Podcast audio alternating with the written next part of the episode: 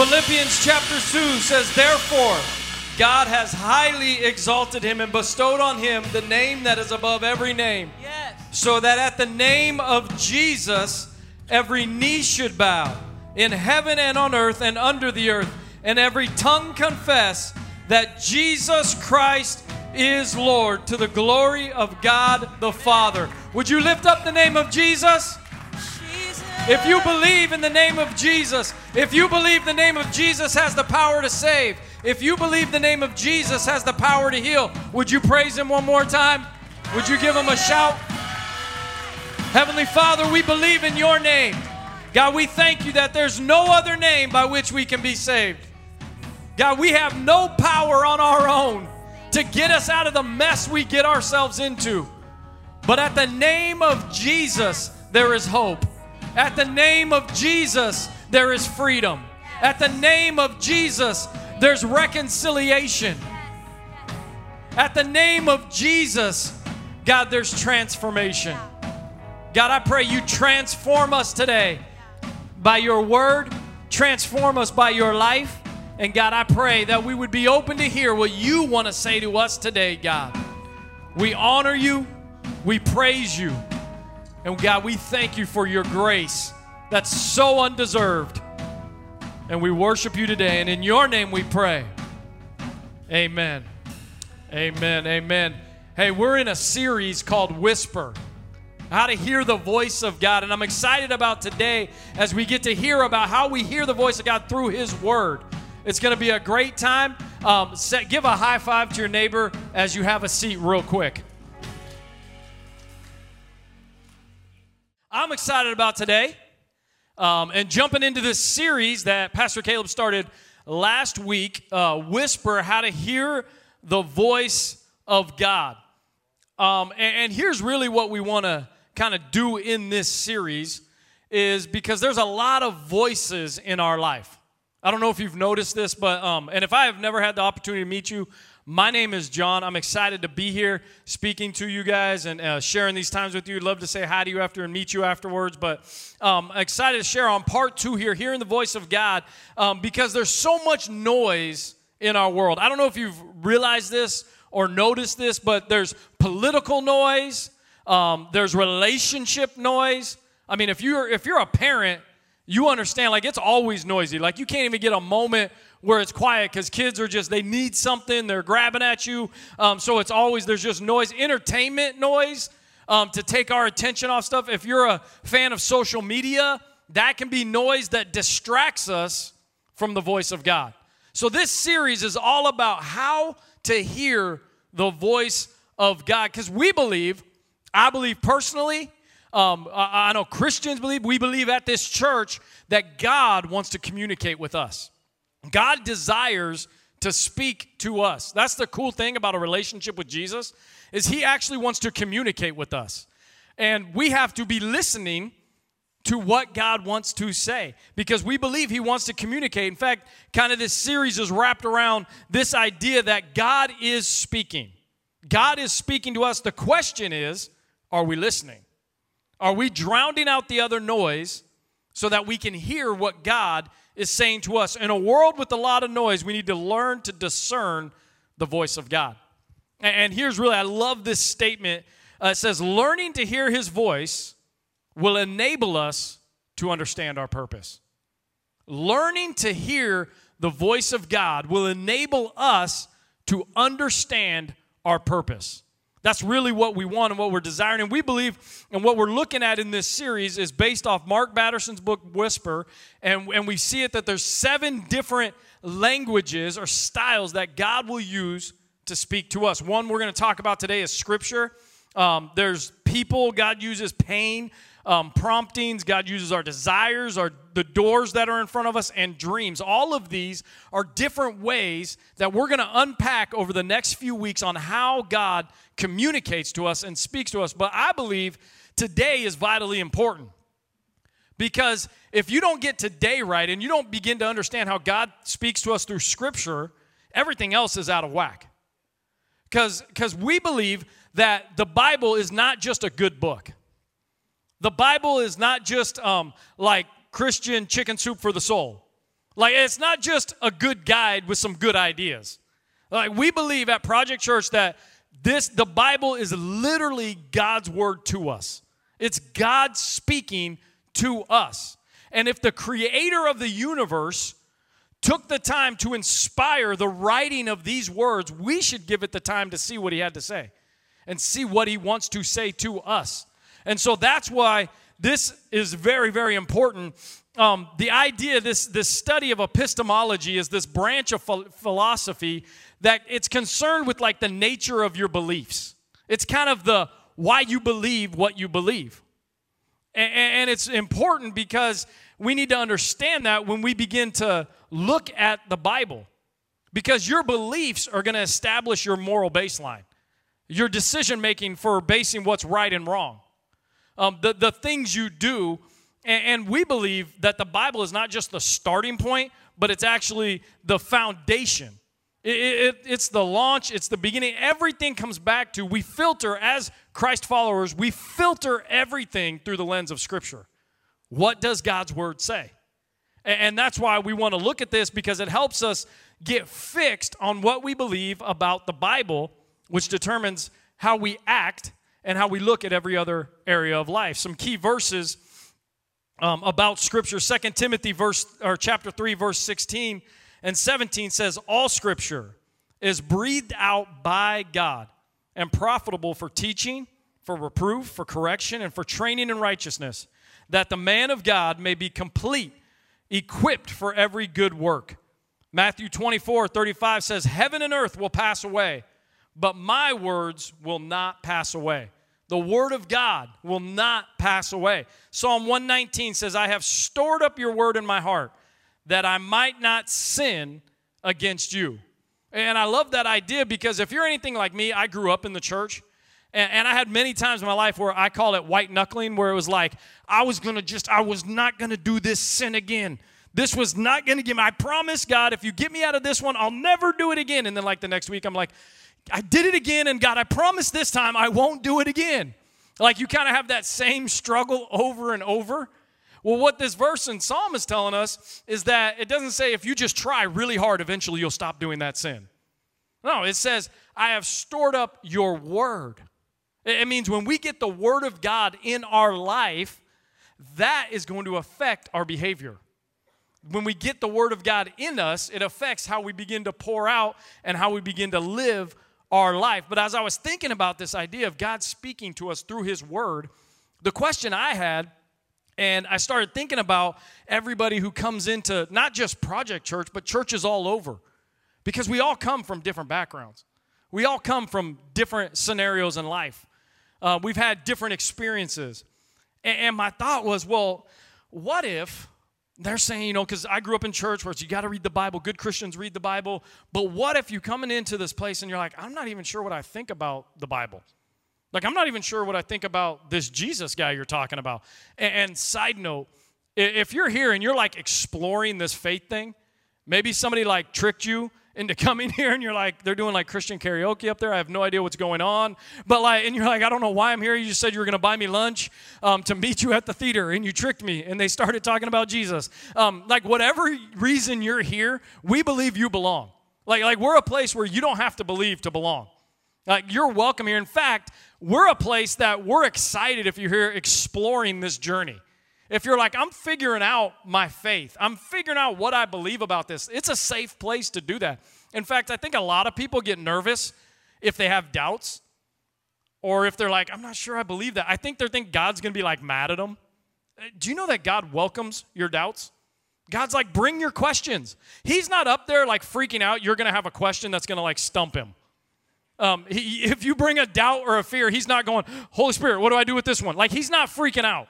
Okay, like he's not asking, Gabriel, come help me. Abraham, are you what are you doing over there? Like, I need some help on this one. He's not freaking out.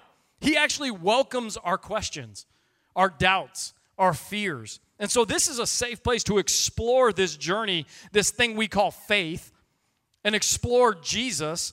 And because it's going to lead you, I believe, the more you begin to discover who Jesus is, you're going to be transformed by his life because you can't be around Jesus and not be changed. It's impossible.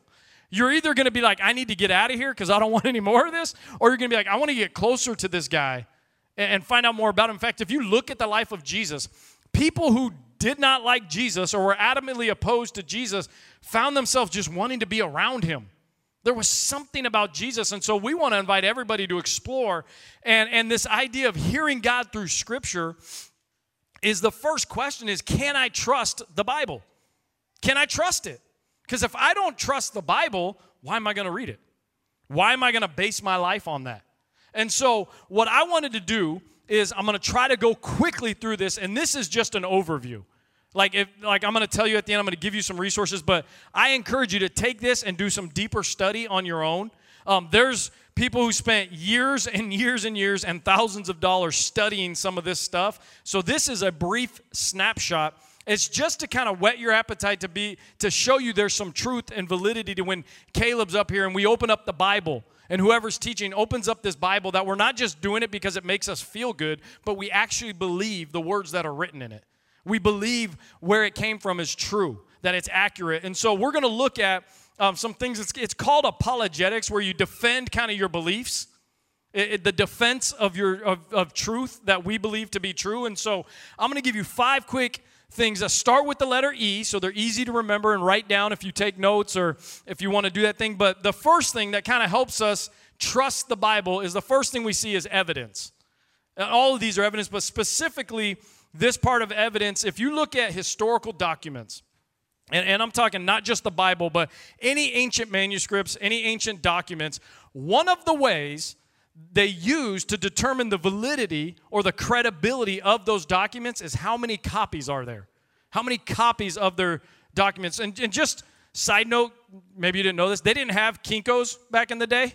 Like you couldn't go to FedEx copy and get copied. Like they had to literally handwrite these copies of these manuscripts and and, some of the greatest um, works of uh, or documents that we have that nobody argues the validity of them it's measured by how many copies for example caesar some of the writings of Caesar. Nobody would say, oh, Caesar didn't exist. Like, go to colleges, universities, they won't argue the existence and the writings of Caesar.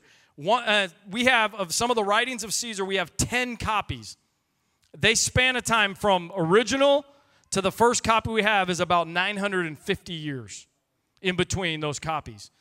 And, and nobody in, in university scholars would not argue these documents. They would not say, I don't think they exist. Um, eh, some other writings of Plato. We have seven copies of his that span from beginning or original to copies 1,300 years. Uh, some Homer's Iliad, one of the most recognized. We have some of the most copies of his, 643 copies, with a time gap between original to copy of about 400 years. So that one, and and you couldn't go on a university campus and they wouldn't be like, that's that's not true. I don't buy that. Like the credibility of them because of the time gap, because of the copies just looking at the New Testament and, some of the stuff you're looking at the New Testament, because I'm like looking at the life of Jesus. Because here's the reality if, if you can prove that Jesus was not who he said he was, you can throw the rest of the Bible out. But if Jesus is who he says he is, if Jesus did what he said he did, that changes everything. That changes everything. And so just the New Testament, just the New Testament, only in, the, in Greek, so, a Greek copy, meaning translated to the language of Greek or written from the original Greek, 5,000 copies. If you add other languages that were copied into, we have over 24,000 copies of the New Testament. The time gap between those originals and the copies is 40 years. So that means when those copies began being circulated, there was people who actually were alive when Jesus was executed, when he was crucified, that claim that he rose again. So the, the validity of these copies is unquestioned. The evidence is highly favorable towards the existence, the truth, the credibility of the New Testament. So the evidence stacks up towards giving proof to the Bible. The second thing is the execution of Jesus. There is no dispute secular scholars, Christian, hopefully Christian scholars would agree, but no dispute among any scholars that Jesus was executed. You could go anywhere and find that's just, and not just in the Bible, but across the board. Uh, uh, looking back at historical documents, and if you have even one or two sources that give credit to it, it's usually counted as that's a credible source. We have over five different sources, not Bible, outside of the Bible, not counting scripture, but five sources, secular sources that give credit and factual to that Jesus was crucified the way he was crucified, that he was on a cross. You could go through different sources like Josephus, who was a first century uh, Jewish historian. I won't say all the different names, but the Jewish Talmud, all these different things that give credit, they talk about this thing that happened. And it gives credit to the fact that Jesus was executed, the truth that that actually happened. In fact, Gerd Lüdemann is an atheist scholar and, and, and a wonderful name too, Gerd. Um, but Jesus, this is his quote from an atheist scholar said Jesus' death as a consequence of crucifixion is indisputable. This is an atheist. And, and, it's hard to go back anything historically to say that it's indisputable. Like to say, no, without a shadow of a doubt, there's no doubt that happened. Like you don't find that often. And this atheist says that the death of Jesus, the crucifixion, it's indisputable. Nobody would say it did not happen. And, and so we have the, the evidence stacks up. The execution of Jesus gives proof that this actually happened, this took place. Um, and then the other thing we have is early accounts. Early accounts or early reports. And, what we mean by this is like how close to the crucifixion or the resurrection did these reports start to circulate? You could go back and um, the early reports, in fact, the first century Christians, like talking about people who actually physically saw Jesus, touched Jesus, walked with Jesus, heard Jesus teach, saw some of his miracles. Um, they came up with these first century Christians, these first century believers came up with this creed. And, and, this creed talking about the facts. It's similar to what we just sang. They came up with this creed, and the Apostle Paul preserved this creed in 1 Corinthians 15. And here's what it says He says, For I delivered to you as of first importance what I also received. So, what Paul is saying here is, I'm giving to you, like, I'm not changing this in my own writing, I'm not adjusting the phrasing, I'm giving it to you exactly as these early Christians gave to me. I'm giving exactly what was given to me. He says, I also received that Christ died for our sins in accordance with the scriptures, that he was buried, and that he was raised on the third day in accordance with the scriptures, and that he appeared to Cephas, then to the twelve. Then he appeared to more than 500 believers at one time, most of whom are still alive, though some have fallen asleep. So, what Paul is saying here is like, hey, this Jesus, like he really walked, he, he died, he rose again. And there's people that are still living that actually have seen him. You could go talk to them now. Like, like that's pretty big statement, right? And so he says, some have passed away, some have fallen asleep. Then he appeared to James, then all, all the apostles. Last of all, as to one untimely born, he appeared also to me. So Paul, as he's writing here, one of the early accounts of the resurrection of Jesus is saying, hey, this isn't just stuff like has been passed down from our ancestors. This, this isn't false hope that we're holding on to. We actually saw this guy. We saw the risen Lord. So these early accounts began, and the timeline is important because First Corinthians, where this creed was written, was written about 54 to 55 AD after Christ had died. Jesus, his death, most believe it to be around 30 AD. So the importance here is this creed has been formalized into written word within 25 years after Jesus had risen again. That means, like I said, eyewitnesses would have been alive walking around. I mean, you could have questioned them on it. Like, that's a big deal, right? To be able to say, This is what I saw. If somebody could come at you and be like, Did you really see this in this kind of battle? But in fact, even better than that is the first two uh, biographies of Alexander the Great. Again, somebody that nobody would dispute his existence, nobody would dispute his writings, but the first two biographies of Alexander the Great were written 400 years after the fact. So his biography is 400 years after his existence, after his life. But we have accounts of Jesus' resurrection within 25 years of it taking place. And, and, even that, even closer to that is Paul. We learn about Paul. Paul used to be Saul. If you grew up in church, you've heard this story in Acts chapter 9. Saul went around killing Christians. Like it was his desire to stop the message of Jesus. That was what he was on a mission to do. On one of these missions, he gets uh, knocked off his horse, and Jesus himself speaks, the resurrected Jesus speaks to Paul and says, Why are you per- persecuting me? Paul immediately goes into this town and meets with believers, with, with people that are following Christ. Some scholars believe this is where Paul received this creed, this Apostles' Creed. Some believe it was later, a few years later, Paul went into Jerusalem and he met with James, who was mentioned in the creed as one who has seen Jesus. And, some believe there. Either way, we have about a one to six year window where Paul was given, one to six years after the resurrection of Jesus, where he was given this creed. And most scholars believe by the time it got formulated into written word, that belief had already started months earlier. In fact, uh, James D.G. Dunn, a theologian, said this creed, this tradition, this in 1 Corinthians that we read, this creed, we can be entirely confident was formulated within months of the resurrection. So within months of this resurrection, the apostles, this becomes their, their mark, what they hold on to. This is our belief system. So we see the early accounts. The fourth thing we see is the empty tomb.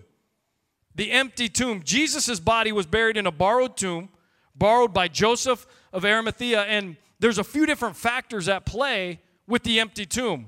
One is the Jerusalem factor, the fact that this all took place in the same city where he was crucified. The site of Jesus' tomb was known by non Christians and Christians alike. So it would have been a, a, really difficult movement to start right there in the city where Jesus was crucified. The other uh, uh, factor that play with the empty tomb is the criteria of embarrassment. And what we mean by that is usually if somebody's printing something and it's going to embarrass them, they would not put it into the story. But if you look throughout the scripture, some of the first people that found the empty tomb were women. And in this day and age, in this context, the voice or the testimony of a woman wasn't even allowed in court. Nobody would have heard. So for the disciples, this Apostles' Creed, for them to claim and put in these stories that women were the first to discover this, they would have been immediately thrown out as not credible. So the fact that this would kind of embarrass them in, in, in, a sense, the fact that they added in gives evidence to the proof of the truth of it, the validity of it, the credibility of it. The other thing is, even opponents of Jesus, those that were against him, admitted the tomb was empty. If you look at some of the soldiers and some of the Romans, their first claim was, well, the disciples must have stole the body. By that claim, they're, they're, they're implying that the tomb is empty. So either way, we have an empty tomb. So the question is not, is the tomb empty? The question is, how did it get empty? And you look at the characters that played the Romans, they wanted Jesus dead. So why would they have stole the body? The Jews wanted Jesus to stay dead because him rising again kind of hurts their case. Uh, the, the disciples, if you look at most of the followers of Jesus, they lived lives of suffering. They were tormented. They had a lot, a lot of them were killed for their belief. So the fact that they would live this lie out doesn't make sense. The best explanation is because the tomb is empty, is because Jesus rose from the dead.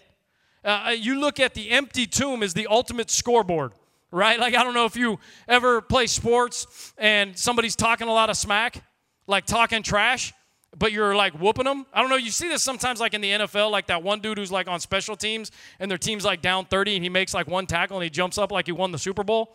And you're like, bro, you, you're getting spanked, but good tackle. Congratulations. Um, but like, you know what? Like, when you, if you're on the winning team, right? Well, you just look up and you say scoreboard, right? Like, you can talk all the trash you want, but scoreboard. So you, I don't know what you're going on in your life. The enemy might be talking a lot of trash to you. Like, like your current circumstance might be look like it, it looks pretty bleak. Things don't look pretty good, but you can look back at your problems and say scoreboard because we serve a God that emptied the tomb. And if you you could actually go to Jerusalem, little delay clap, I like it. I'll take it anyway. It's okay. So you could go to Jerusalem to this site, and the tomb is empty. Most people believe in one, but some have different opinions that there's two that they kind of go back and forth. Eh, my opinion of that is we serve a God that's so big he emptied two tombs. Like they're both empty. So pick one, it don't matter. They're empty. Our God's not there. If you other religions and other leaders of religions, they're still in their tombs or their graves or they're still dead. Our God lives. That's a huge factor in the credibility of Scripture that Jesus rose from the dead. We have an empty tomb. The last one is eyewitnesses. Eyewitnesses. Jesus, it said, appears to over 500 people. Over 500, like physically saw him. Some touched him. They talked to him. They, they spent time with him. These eyewitnesses that actually saw him. In fact, a, a lot of atheists will lean on this idea that they had a hallucination, that, that maybe they really wanted this to be true, and so they kind of thought this really happened, and that's kind of, and so a, a, a guy that I've studied and followed, his name is Lee Strobel. I don't know if anybody's heard of him, but Lee Strobel was an atheist, and he was an investigative reporter for the Chicago Tribune. His wife um, went to a church service, got saved, became a Christian, comes home and tell him, as an atheist, he's like, why would you? He, she, he thinks she's foolish. Uh, he thought Christianity was for those that like dreamers, those fools, people that didn't have logic. And so he was kind of upset. And so, as an investigative reporter, he set out on a, about a two year journey to prove that Jesus was not who he said he was.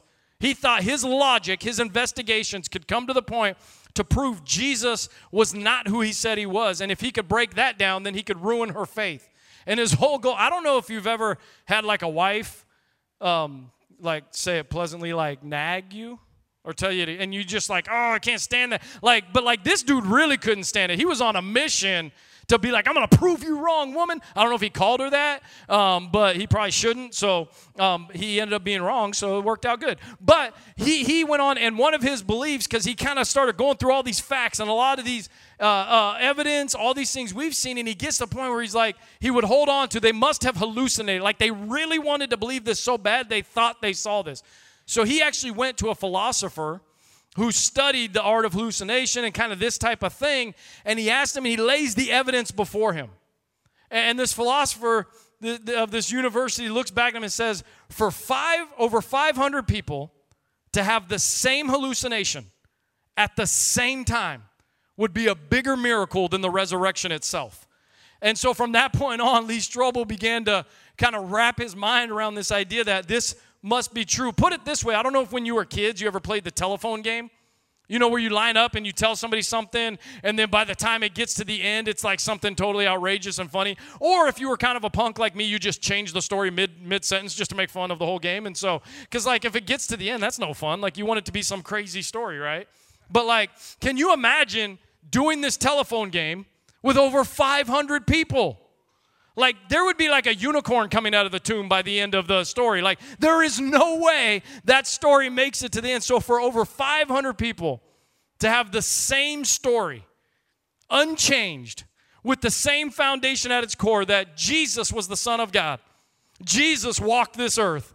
Jesus lived, Jesus was crucified, and Jesus rose again. And that story has not changed for over thousands of years. It's the same story. The same story that was in the first century is the same story today.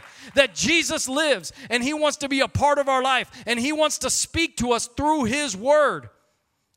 There's some great resources that you can look at, because, like I said, that's just a quick overview and it could be a lot of information, but um, there's a couple resources that you could check out. One is that by the book by the man Lee Strobel, I said, The Case for Christ.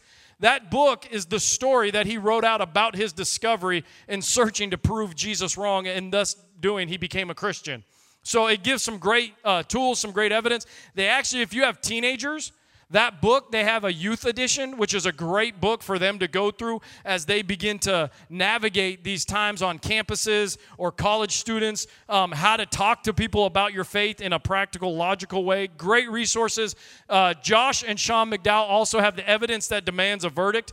These are great, just a couple, there's many more, but I encourage you. To, to go a little deeper with your own study of the facts and the validity of the scriptures and because you want to know that you can trust it. And once we get to the point where we know we can trust it, then what do we do with that? What do we do with God's word now that I can trust it? Well, hopefully we pick it up and read it. And Mark Batterson, the author of this series that we're doing called Whisper, uh, he wrote this. He said, No matter how many times we read the Bible, it never gets old because it's timeless and it's timely. It's timeless, meaning it doesn't change, it's always relevant. Like we're in a culture where it's like, let's be relevant, right? Like the Bible is the most relevant thing we have. Like you can go from skinny jeans to baggy jeans. Like we can change trends. I don't care. Like, uh, but but the Bible is not going to change, and it's relevant. It's relevant. It's relevant. It was relevant to my grandparents. It's relevant to me, and it'll be relevant to my kids because it's timeless and it's timely. You could read the same verse, and then a few weeks later read that same verse again, and it speak totally different to you.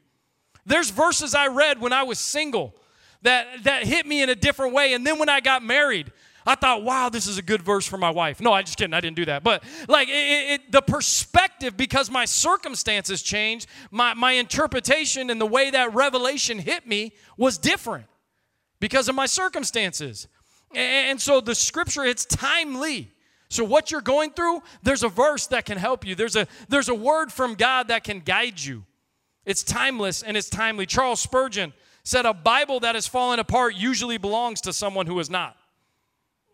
A Bible that is falling apart usually belongs to somebody who is not.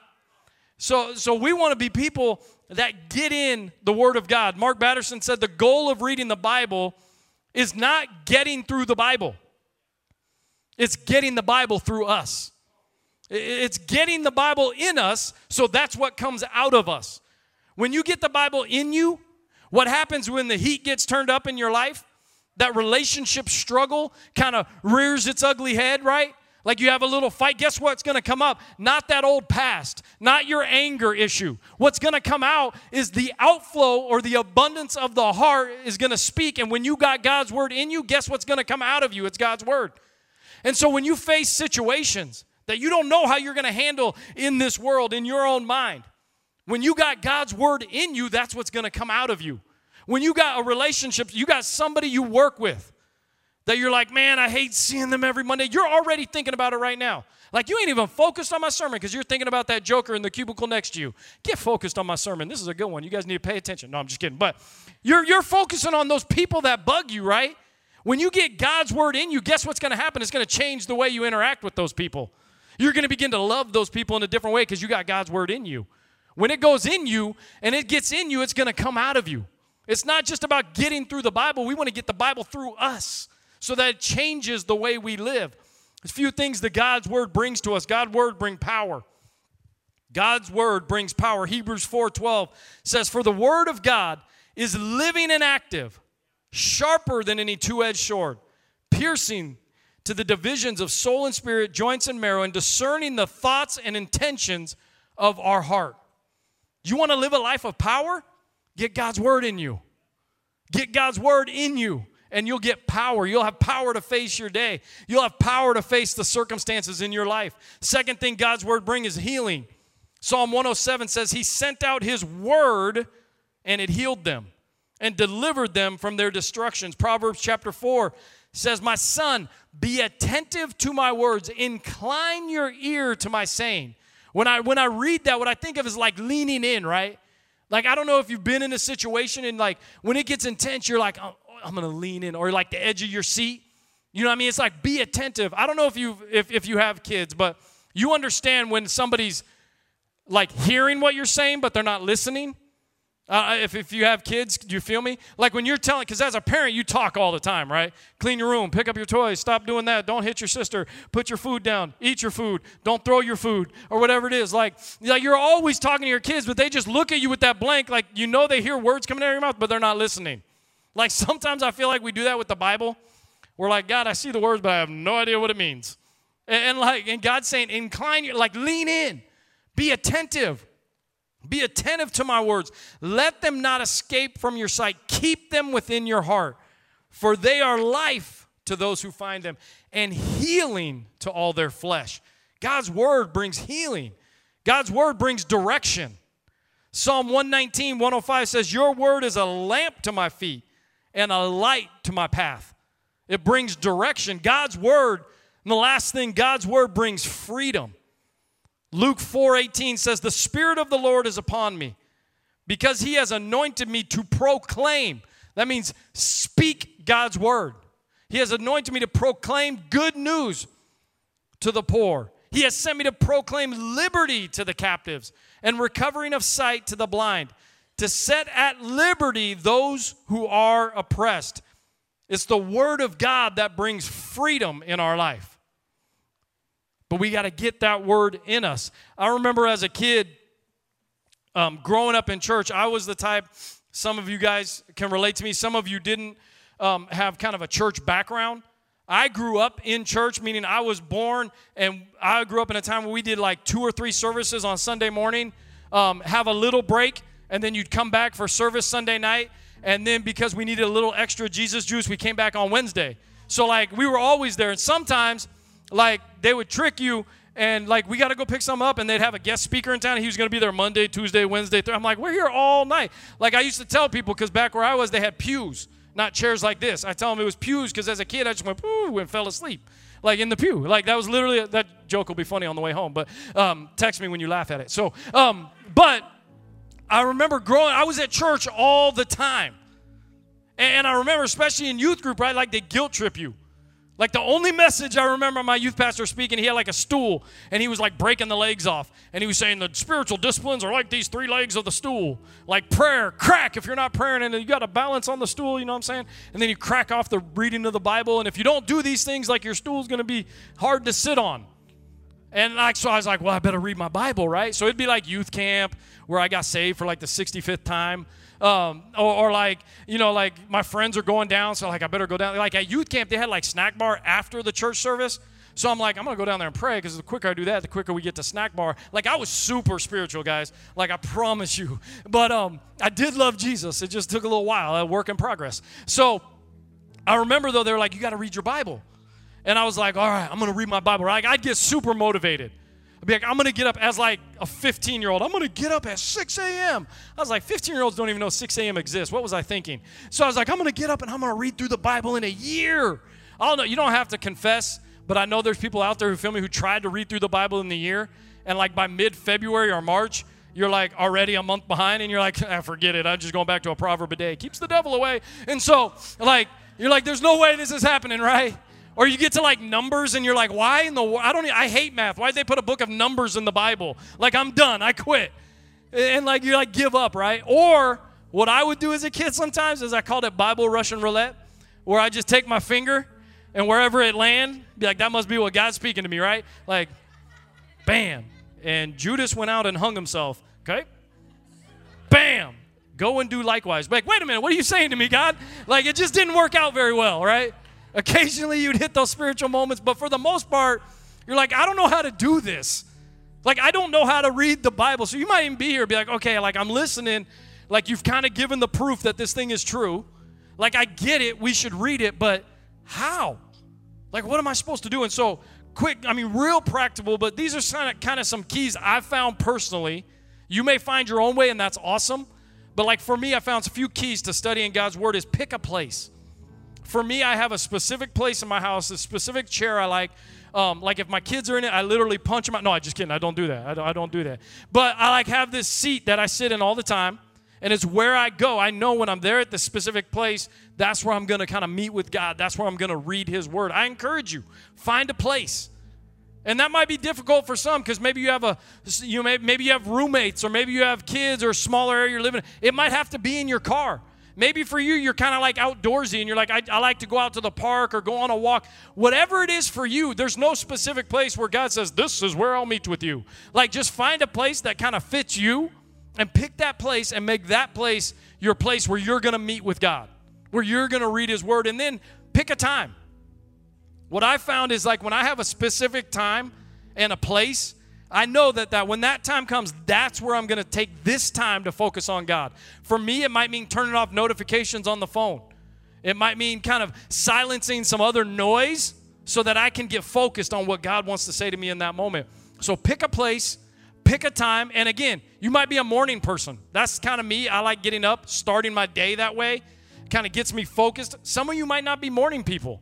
You're like, Jesus, don't get up before coffee at 9 a.m. I, I get it. Like everybody's different. Maybe you're an evening, maybe you're at lunch. Just pick a place, pick a time, and then pick a plan. In our day and age, it's so easy to find a reading plan. Uh, YouVersion, the Bible app, we put our notes on there live. Um, you can go on there. There is like year long plans, there's 30 day plans, there's week long plans, there's marriage plans, there's um, uh, financial plans. Literally every topic you can think of, there's a plan. Book study plans. So, my encouragement pick a place, pick a time, pick a plan, and then be consistent. Be consistent. You know, it takes a little while to form a habit, right? And that's really what reading the Bible is a spiritual habit or a spiritual discipline. Not every time that I sit down to read my Bible do the skies part, angels come down and sing glory to God in the highest. And, like, it's, it's not like that, right? A lot of times I don't necessarily have this moment where, oh, God spoke to me this morning. But you know what happens? Is when my goal is not getting through the Bible, but getting the Bible through me, I begin to recognize my my day to day what I read that morning or maybe what I read earlier in the week, when I'm out working with somebody or talking to somebody, guess what begins to come out? Hey, you know, I was reading this the other day, and I, and I almost step back and be like, wow, God, you're actually doing what you said you do, God. I'm actually, it's coming out of me. I, it's, it's amazing how it happens. And, and here's the thing is because it takes time. It's just like if you played sports, it takes practice. You don't show up at your first game and think you're going to start hitting jumpers like Steph Curry if you didn't put any work in the off season. I said first service unless you're Caleb because he's always on fire. But because I used to play with him, that's why I pick him on my team. I just know when I pass it to him, I ain't getting the ball back. So, um, but so he better score, right? So it's got to be good. But but most of us, we got to put in practice. If, you want to show up on game day ready to play and ready to perform, you got to put in practice. If when the fire gets turned up in your life, and situations are kind of causing friction and there's some trouble. If you want the Word of God to be what comes out of you, you need to be putting the Word of God in. You got to spend time with God. Study some of those resources we talked about. Study God's Word. Because here's the thing it all comes back to what this book points to is Jesus. And it's all about a relationship with Jesus. This book it's many different books. Not on my, it is on my iPad, but um, it's many different books by many different authors, but it tells one story. It's the story of Jesus. It's why we do what we do here at Project, because it's all about, it's all because, and it's all for Jesus. So that's my thing is if we can trust God's word, it's really not a question of, am I going to read the Bible or can I trust this? It's, do I trust Jesus? So would you bow your heads with me?